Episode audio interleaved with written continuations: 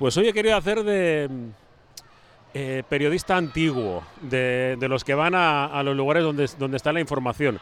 Y, y tengo que ser sincero, desde antes de la pandemia no me pasaba por estas instalaciones. No estoy en Fadura, porque vamos a hablar de, de Guecho, no, no, no estoy allí, sino que estamos en, en Deusto, en, en Salesianos, y en una de esas canchas en las que se oye de fondo el, el votar, los niños, el bullicio, y, y me he venido para hablar con dos buenos amigos de, de baloncesto. Los amigos se dicen las cosas a la cara, y esto es lo, lo mejor, ¿no? Lo que te gusta, lo que no te gusta.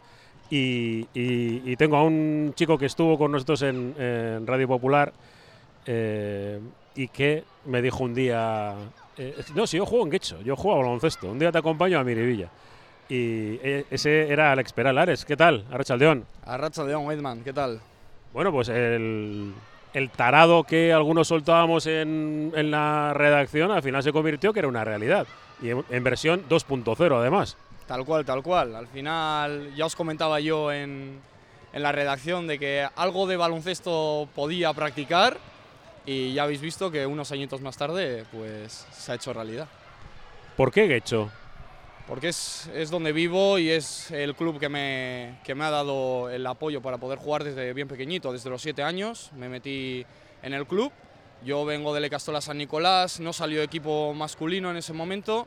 Me fui al Guecho y la verdad tenía que pasar por una Saskia Escola que mi ama, testaruda de ella, pues se la comió. Dijo, no, no, yo voy a hablar con el presidente que yo quiero que juegue en el club. Y desde los 7 años hasta día de hoy. Eh, decía lo del lugar en el que nos encontramos, eh, porque antes, por desgracia, la pandemia a una generación eh, le ha dejado un poco, un poco desubicada, ¿no? Hablo de niños y niñas de 13, 14 años, que entre que no podían entrenar, si entrenaban, no entrenaban con contacto, sin contacto, al final se han quedado como algunos sin seguir, otros que no encontraban equipo, otros que me voy para aquí, me voy para allá. Y uno de esos tarados realmente de este mundo tan maravilloso que es el mundo del baloncesto es Imanol Adán, entrenador. Eh, digo tarado, tarado 100%. Te decía que yo no venía por aquí desde un par de años por la pandemia, porque se paró todo de repente con la enana eh, y muchos han dejado el, básquet y, y lo importante que es Vamos a hablar de la fase, ¿eh? Vamos a hablar de la fase. Pero lo importante que es que toda esta chavalería que tengo aquí, a mí se me ponía la piel de gallina escuchar el sonido. Sí, es mucho más importante eso que cualquier fase. Las fases son una cosa eventual. Esto es lo que puede mantener el, deporte por encima de todo, ¿no? Sí es cierto que hay algunas generaciones que ya son irrecuperables y que no se van a, y que no se van a recuperar. El objetivo es que las que vienen eh, puedan trabajar en las mejores condiciones, eh, que disfruten, de, en este caso del baloncesto, al nivel que cada uno pueda que cada uno pueda disfrutar y sobre todo eso volver a entrar en los colegios en las icastolas y escuchar yo es que me gusta entrar en estos sitios y cerrar los ojos y decir uy mira por aquí hay un entrenador bueno 60 balones votando por aquí hay un entrenador malo se está escuchando a sí mismo cómo habla Mm, siempre siempre pegando los primeros palos ¿eh? qué le vamos a hacer es inevitable Por eso decía lo de. mm, Hay que ir directo al grano. A ver, temporada. A principio de temporada hablábamos. La temporada pasada también hablamos eh, algún día, Alex, de. Bueno, tenemos un equipo, vamos a ver la Liga EVA. Esto es como, como siempre. Tampoco una competición como esta sabe exactamente la configuración de las plantillas, cómo va. Cómo vais a, a- compenetrarnos en- entre todos vosotros, pero tú a principio de temporada pensabas que el equipo podía acabar como, como ha terminado. Eh, digo, esto, esto es- todavía queda el prólogo, bueno, no, eh, vamos, eh, los créditos como las películas de Marvel, lo mejor viene después de los créditos, ¿no? Pues en este caso algo, algo parecido. ¿Pensabais que ibais a quedar segundos? Yo personalmente ni mucho menos, la verdad. eh, es- hay una frase que comentamos siempre que segundas partes nunca fueron buenas, a nosotros nos gusta ir a contracorriente, pero yo no lo veía. Yo no lo veía principalmente porque aunque el equipo haya mejorado, eh, ha sido un año muy duro, un año muy duro y las segundas partes normalmente se su- suelen, suelen costar bastante porque ya los equipos te empiezan a conocer, ya te empiezan a respetar, saben cómo defender a cada jugador tuyo, saben cómo poder sacarte de quicio y, este año la verdad ha sido una, una sorpresa bastante grata. Eh, buscamos desde el principio, eh, además tú eres muy abierto en redes sociales, ¿no? Prácticamente un pensamiento lo sacas y, y decía, principio de temporada. eh, bueno, algún fichajito sí que hemos hecho, ¿no? Hemos mejorado un poco la plantilla, mejorado. Hemos eh, cerrado la, la plantilla, pero de, de ese básquet que siempre buscas, ¿no? Que todos implicados, el 100% en cada acción, cada rebote, eh, no perderle la cara nunca, nunca a los partidos. ¿Se ha cumplido desde el principio? ¿Te ha costado esto de... Eh, eh, cuando llegas a un límite alto de anotación, dices, juego la temporada siguiente a estos charados a ver cómo les convenzo para que sigan al mismo porcentaje? Vamos a ver, nosotros nos sentamos en mayo, nos sentamos un día a comer y yo con, con los jugadores y comentamos, señores, ¿esto cómo lo atacamos? Digo, es que venimos de una temporada, la primera neva, con 20 victorias. Nadie, absolutamente nadie, ha hecho 20 victorias en su primera temporada de neva. Eh, seguimos, no seguimos, es nuestro límite, le damos un poquito más de margen, vemos cómo podemos mejorar. Y al final, bueno, pues estos tíos eh, me convencen, pues yo no estaba nada convencido, ¿eh? de, ostras, vamos a hacer un intento más, venga, vamos una más. Vamos a ver si somos capaces de mejorar todavía. Porque al final nos queda una sensación un poco amarga, amarga con las 20 victorias, ¿no? Eh, tuvimos muchas lesiones, la plantilla se quedó cortita y perdimos un par de partidos a final de temporada que no teníamos que haber perdido, porque nos hubiesen llevado fases ya directamente el año, el año pasado. Sí sabíamos que era muy difícil mejorar y sí, como ha dicho Alex, esta frase de segundas partes nunca fueron buenas la teníamos clarísima. Sabíamos que nos iban a limitar muchas de nuestras opciones. Y bueno, buscamos en el mercado. Nos costó mucho encontrar gente que quisiera sumarse al proyecto, pues porque yo ya sabes que soy un poco rarete. Entonces, si ya tienes más de 25 años, está jubilado para mí. Eh, encontrar gente joven, luego hemos hecho una excepción, ¿eh? hemos hecho una excepción con Carlos Gil pero bueno, Carlos Gil tiene como 15 años, o sea que aproximadamente ¿eh? ah, va a cumplir 30, pero es como un chavalín de 15, de 15 años. No, y la gente joven no terminaba de aceptar venir al proyecto y demás, y nos costó. Pero bueno, yo creo que hemos cerrado las piezas, las tres piezas que cerramos nos ayudaron mucho. Nuestros juniors nos han ayudado una barbaridad esta temporada, eso es una cosa a destacar porque no es nada fácil entrar en una, en una dinámica de EVA eh, ser capaces de entrenar todos los días que ha hecho falta, jugar poco, sumar siempre. Entonces nos hemos encontrado, a diferencia de la temporada pasada, hemos sido mucha gente para entrenar, incluso cuando hemos tenido lesionados. Y eso nos ha ayudado a que el equipo sea muchísimo más sólido. O sea que no somos tan exagerados como el año pasado. El año pasado éramos una cosa exageradísima, éramos capaces de meter 28 puntos seguidos eh, sin ningún problema. Esto este año no pasa. Pero sí es cierto que cuando llegan los momentos difíciles eh, todo el mundo tiene muy claro lo que hay que hacer y nos equivocamos muy poco. Y eso eh, habla de la, de la madurez que, tiene el grupo ahora mismo. Alex, eh, entiéndeme bien, sois pesados los del banquillo también. Es decir, e, el que no juega, juega también en los partidos. Aquí esto del cholismo es a la, enésima potencia. ¿Jugáis de verdad? ¿Os inmiscuís de verdad? esté el que juegue tres segundos o el que juegue 20, 20 minutos. Es una de las claves, también el, el, grupo, ¿no? el, haber creado esta comunión para que las buenas y las malas eh, estéis todos a, a, una. Sí, tendrían que poner una cámara mirando al banquillo con, sonido y todo. Parecería un reality eso, porque es espectacular.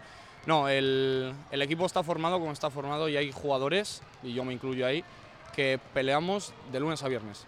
De lunes a viernes para que mi compañero, que es el que va a estar jugando el sábado o el domingo, del el 100%, porque es que sé y estoy convencido de que si yo no le aprieto las tuercas y si yo no le chincho, ¿vale? Porque además a mí de vez en cuando me gusta hablar también, de vez en cuando cuando meto alguna canastita en los entrenamientos les digo cosas, eh, estoy convencidísimo de que el sábado no van a poder hacer lo que, lo que hacen, entonces mi trabajo es ese y cuando salgo, los, cuando tengo opción de minutos, dar el máximo ya está, no hay más. La clave es esa, porque el año pasado quizás la rotación al tener estaba muy limitada, ¿no? Éramos siete jugadores del primer equipo, más juniors, eh, gente del de Segunda Nacional. Ya se veía, ¿no? Quién iba a jugar, quién no. Este año tenemos a 12, 12 fichas, 11 creo, igual, si no me equivoco. Claro, hay jugadores que por mucho que tengan ficha no juegan, pero es que saben cuál es su rol y por eso, cuando ya pegas el clic, que a mí me ha costado esta temporada pegar el clic, y sabes cuál es tu rol, todo, todo fluye más. Y Manol, a ver, eh, presente, porque la temporada la resumimos. A mí me ha sorprendido. Yo creo que he visto más partidos esta temporada de, que otros años. Es, siempre ha sido una competición, una categoría, perdón, especial, ¿no? Porque juntas a gente experimentadísima, decir, de estos de, bueno, este, este, ha hecho la mil, ha hecho la Gran Vietnam y, y las siguientes, ¿no? Eh, y otra gente eh, con muchísima calidad a los que seguramente les tienes que parar. No sé, eh, me ha gustado, te, lo tengo que decir, porque otras temporadas veías algunos equipos y dices, este está formado, es el, final de no sé quién, el final de no sé cuántos, y parecían como algo artificial. Pero me han parecido que los equipos eran tales. Eh, equipos, y os habéis encontrado, a mí Mondragón me, enamoró. Eh, aparte, bueno, seguramente por la gente que estamos un poco en kilos eh, nos sentimos identificados con algún jugador, pero digo, vaya, vaya categoría más, más chula. La verdad es una categoría que bueno, ha crecido mucho, que creo que estos últimos 4 o 5 años le da mucha entrada a la gente joven, cosa que antes costaba más. Pero gente joven mezclada también con, con, veteranos que, como tú dices, están un poco de vuelta, que ya han jugado en otras categorías, incluso que en esta han sido muy importantes, pero ahora, bueno, pues motivos laborales, motivos personales y tal, aflojan un poquito, un poquito más. Pero sí, sobre todo, que le da entrada a la gente joven, ¿no? Y es muy buena categoría para, para esa gente joven. Bueno, con el Bilbao Basket ya ha demostrado, la evolución de, la evolución de los jugadores jóvenes ha sido, ha sido fantástica, ¿no? Que es muy buena categoría para eso, es mucho mejor que la Le Plata para, para todo eso. La Le Plata se convierte en una categoría muy exigente si miras los jóvenes que juegan en Le Plata o son eh, de canteras ACBs y directamente están en protocolos ACBs o juegan muy poco. La verdad es que muy poco. Bueno, pasa igual en el Sornocha, los jugadores jóvenes que trae, hay muchos que terminan, que no terminan temporada, que tienen que volver a bajar una categoría que tal. Es muy exigente, te exige mucho resultado, mueve mucho más dinero. Entonces, para, para eso la EVA es, muchísimo, es muchísimo mejor. Pero sí es cierto que mezcla equipos, mezcla equipos de diferentes perfiles. Ahora, sí puedo decir también que, por ejemplo, en Cantabria, que ha tenido este año tres equipos, hay muchos jugadores jóvenes cántabros jugando. En eh, Valladolid, el equipo es en Palencia, son jugadores jóvenes casi todos. Eh, bueno, aquí en Euskadi ha costado un poquito más todo, todo eso, ¿no? Salvo Leaso, que siempre ha tenido muchos jugadores jóvenes, parecía que los vizcaínos solo podían ser más, más mayores. Y creo que, bueno, pues la entrada en este caso del Guecho ha abierto, aparte de un equipo entero nuevo y una docena de jugadores que si no, seguramente la mayoría no hubiese jugado en EVA, esa puerta también a que puedan entrar más, más jóvenes. Esta pregunta va a ser la misma para los dos. Tú como jugador vizcaíno, eh, el tener varios equipos en, Liga EVA, mm, yo es que no lo recordaba. Digo, gente de casa, ¿eh? o sea, decir de vizcaínos, que ya sé que no es profesional en la mayoría de los casos y que se compagina, pero gente, gente de aquí, dice eh, que esto a mí me, retrotrae a tiempos eh, muy, muy pretéritos en, en el tiempo. Lo, veis casi, tienes un amigo en cada equipo, y bueno, un amigo archienemigo de estas que son amigos. Sí, sí, más enemigos incluso igual, ¿eh? No, no, no, hay mucho, hay mucho nivel últimamente a nivel vizcaíno y es que hay muy buen nivel en Vizcaya que yo creo que no se había visto hasta el momento porque tampoco habían dejado. Es decir, eh, los equipos de Primera Nacional que ascendían, pasaba años, porque yo he estado jugando ya varios años en Nacional, incluso algunos no querían ascender, eh, dejaban la plaza porque veían, va, para que me metan una tunda con estos jugadores eh, y tengo que dejarme un presupuesto de la parra, pues para eso prefiero no ascender, ¿verdad? Pues este, estos últimos años hemos visto que, no, que, que, eso, eso no es así y que podemos seguir adelante con el baloncesto vizcaíno y con los jugadores vizcaínos, que eso es lo importante. Sí, Manuel. No, está claro que el paso de los eh, jóvenes eh, de los jugadores jóvenes vizcaínos mm, pasaba porque no hubiese solo un equipo en EVA como ha sido el Santurchi durante muchos años. Al final el Santurchi tiene otro tipo de exigencias, eh, tiene otro tipo de postín económico, busca un perfil diferente de jugador y el jugador joven no es el que ahí entraba, con lo cual se perdían muchos jugadores en la primera nacional que no es una buena categoría tampoco para los jugadores jóvenes porque sí que ya, ostras, eh, los jugadores veteranos están mucho más pasados, ya no ayudan tanto, no se entrena tan bien, entonces por eso el tener equipo, bueno, mira, eh, la diferencia es que antes había cuatro o cinco equipos guipuzcoanos, ahora solo hay uno. No hay más, bueno, uno miento, dos con el, con el Mondra. Eh, el Mondra es medio guipuzcoano, que no se ofendan, que luego vienen los alaveses y copan cierta parte del Mondra, del Mondra también. Entonces, por eso entran muchos menos jugadores guipuzcoanos ahora mismo y por eso el nivel de baloncesto guipuzcoano se ha desajustado en ese sentido y el vizcaíno se ha, ajustado un poco más. Eh, el fin de semana, yo no quiero engañar a nadie. Eh, va a ser difícil. Digo, independientemente, dice, es Final Four. Claro, tú lo ves de primera y dices, no, no, ya ascienden a plata ya me gustaría, pero es que después de esto, el, que pase tendrá otra. Pero, pero jugarlo en casa, eh, bien. tienes a tu gente, conoces las canastas, que ser una tontería, pero es importante. El vestuario, eh, eh, tu preparación previa a cada partido, es un premio a, la labor de, de, una temporada, ¿no? Como esta. Sí, es un premio totalmente, como tú dices. Ahora, pero no hay que cambiar las cosas. Lo que has hecho durante todo el año, si ha funcionado, ¿por qué no? Esta semana no tiene por qué ser diferente, aunque juegues en casa, un partido más. Vale, sí, es cierto, vamos a llenar Fadura. Es un evento que no vamos a ver probablemente nunca más aquí en, en Guecho. Pero es que yo vengo también de jugar una Final Four, en este caso de ascenso a EVA, hace unos añitos en casa, y precisamente el cambiar las cosas a último momento fue lo que seguramente nos hizo eh, pues tropezarnos, ¿no? Entonces, pues bueno, vamos a disfrutar como un enano y ya Eso, está. eso ya sabes que no pasará esta vez. O sea, que si lo que nos ha traído aquí a hacer 39 victorias en dos años es eh, jugar como jugamos, estamos mayores ya para cambiar. ¿eh? Lo, nuestro, lo nuestro será eso. Las cervecitas del viernes a la noche previas al partido, no muchas, no muchas.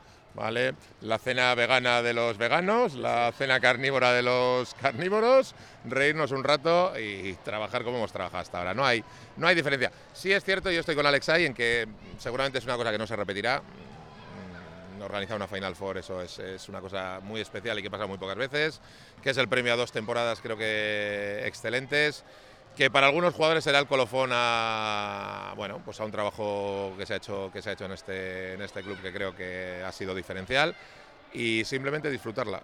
Y no quita para que nos vengan a visitar dos transatlánticos de tamaño bestial. O sea que estamos hablando de que Círculo Gijón seguramente será el equipo que más presupuesto tenga de todos los 140 de la EVA eh, más que Sornocha si vale de referencia eh, así y Marín tiene otro pedazo de equipo que eso es una barbaridad. Con lo cual, fácil no, pero bueno, eh, tampoco era fácil subir a Liga EVA, tampoco era fácil mantenerse, tampoco era fácil ser segundo. Como decimos últimamente, el easy, easy, easy. Bueno, pues esperemos que, que sea así. Eh, también Fundación. Sería una bonita fiesta que el domingo a la tarde se pudieran enfrentar los, los dos equipos, ¿no? A ver quién. ¿O, o preferís que no? Eh, porque a veces esto. Dices, sí, sí quiero que, esté el otro equipo de mi grupo, o digo deportivamente, o casi mejor que el que, me, el que más me conoce no me enfrente contra ellos. Vale, yo respondo como siempre con mucho cariño, me da exactamente igual. O sea, que yo es que los rivales, y Alex lo sabe, eh, gasto exactamente en los rivales, ¿cuánto? ¿Cinco segundos? Y son muchos, y son muchos. Es que no hablamos de los equipos contrarios, no nos da lo mismo. Si nos ponen el Maccabi de Tel Aviv, pues nos dirán que, bueno, ah, mira, son muchos negros, ya está. Si nos ponen el Olimpia de Milán, ay, está Mesina. Si nos ponen el Viva Basket, ostras, mira, estos me suenan de la casilla. Sea, no hay defensa. A mí, a mí personalmente me da igual. O sea, Eh, ¿Cuántas entradas has pedido? Eh, que quiero saber cuánta gente va a ir. No, eh, vamos a llenar Fadura y con eso ya te lo digo todo. Sin más. Llenazo. Con eso no. ¿Cuánta gente puede entrar en Fadura? pues tenemos calculados que seremos capaces de meter el sábado unas 750 personas. Apretando, ¿eh? poniendo sillas de pista, dándole caña y demás, 750. Yo creo que de las 750 a día de hoy, que es martes, hay como unas 600 abonos vendidos. Mañana se abre al público en general. Yo tengo ahora mismo en el WhatsApp como 25 compromisos y no es broma. De Cantabria, ahora que estaba en la radio Cantabria también, oh, no sé qué, unos cuantos. En cuanto el WhatsApp dentro de un rato serán. O sea, yo no sé si mañana podrán salir a la venta para el público en general más de 100 entradas. Seguramente si hubiésemos tenido 300, 400 sitios más, los hubiésemos llenado. O sea, que no podemos decir más. Y eso para nosotros es un placer absoluto. O sea, que el que la gente se involucre así, el que quiera disfrutar con nosotros de algo que nos hemos ganado pulso, para nosotros es un orgullo enorme. Eh, Alex Peral, Esquerri Casco, mucha suerte. Shuri, eh, querría acabar con una cosita, ¿vale? Que me ha dicho un compañero mío. eh, en la colmena no se pierde.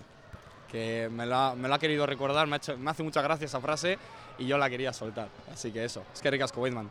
Bueno, eh, ahora sí, y Manuel Adán, que muchas gracias, mucha suerte y que no me estropeéis el domingo a la tarde, que quiero ver baloncesto en Fadura, ¿vale?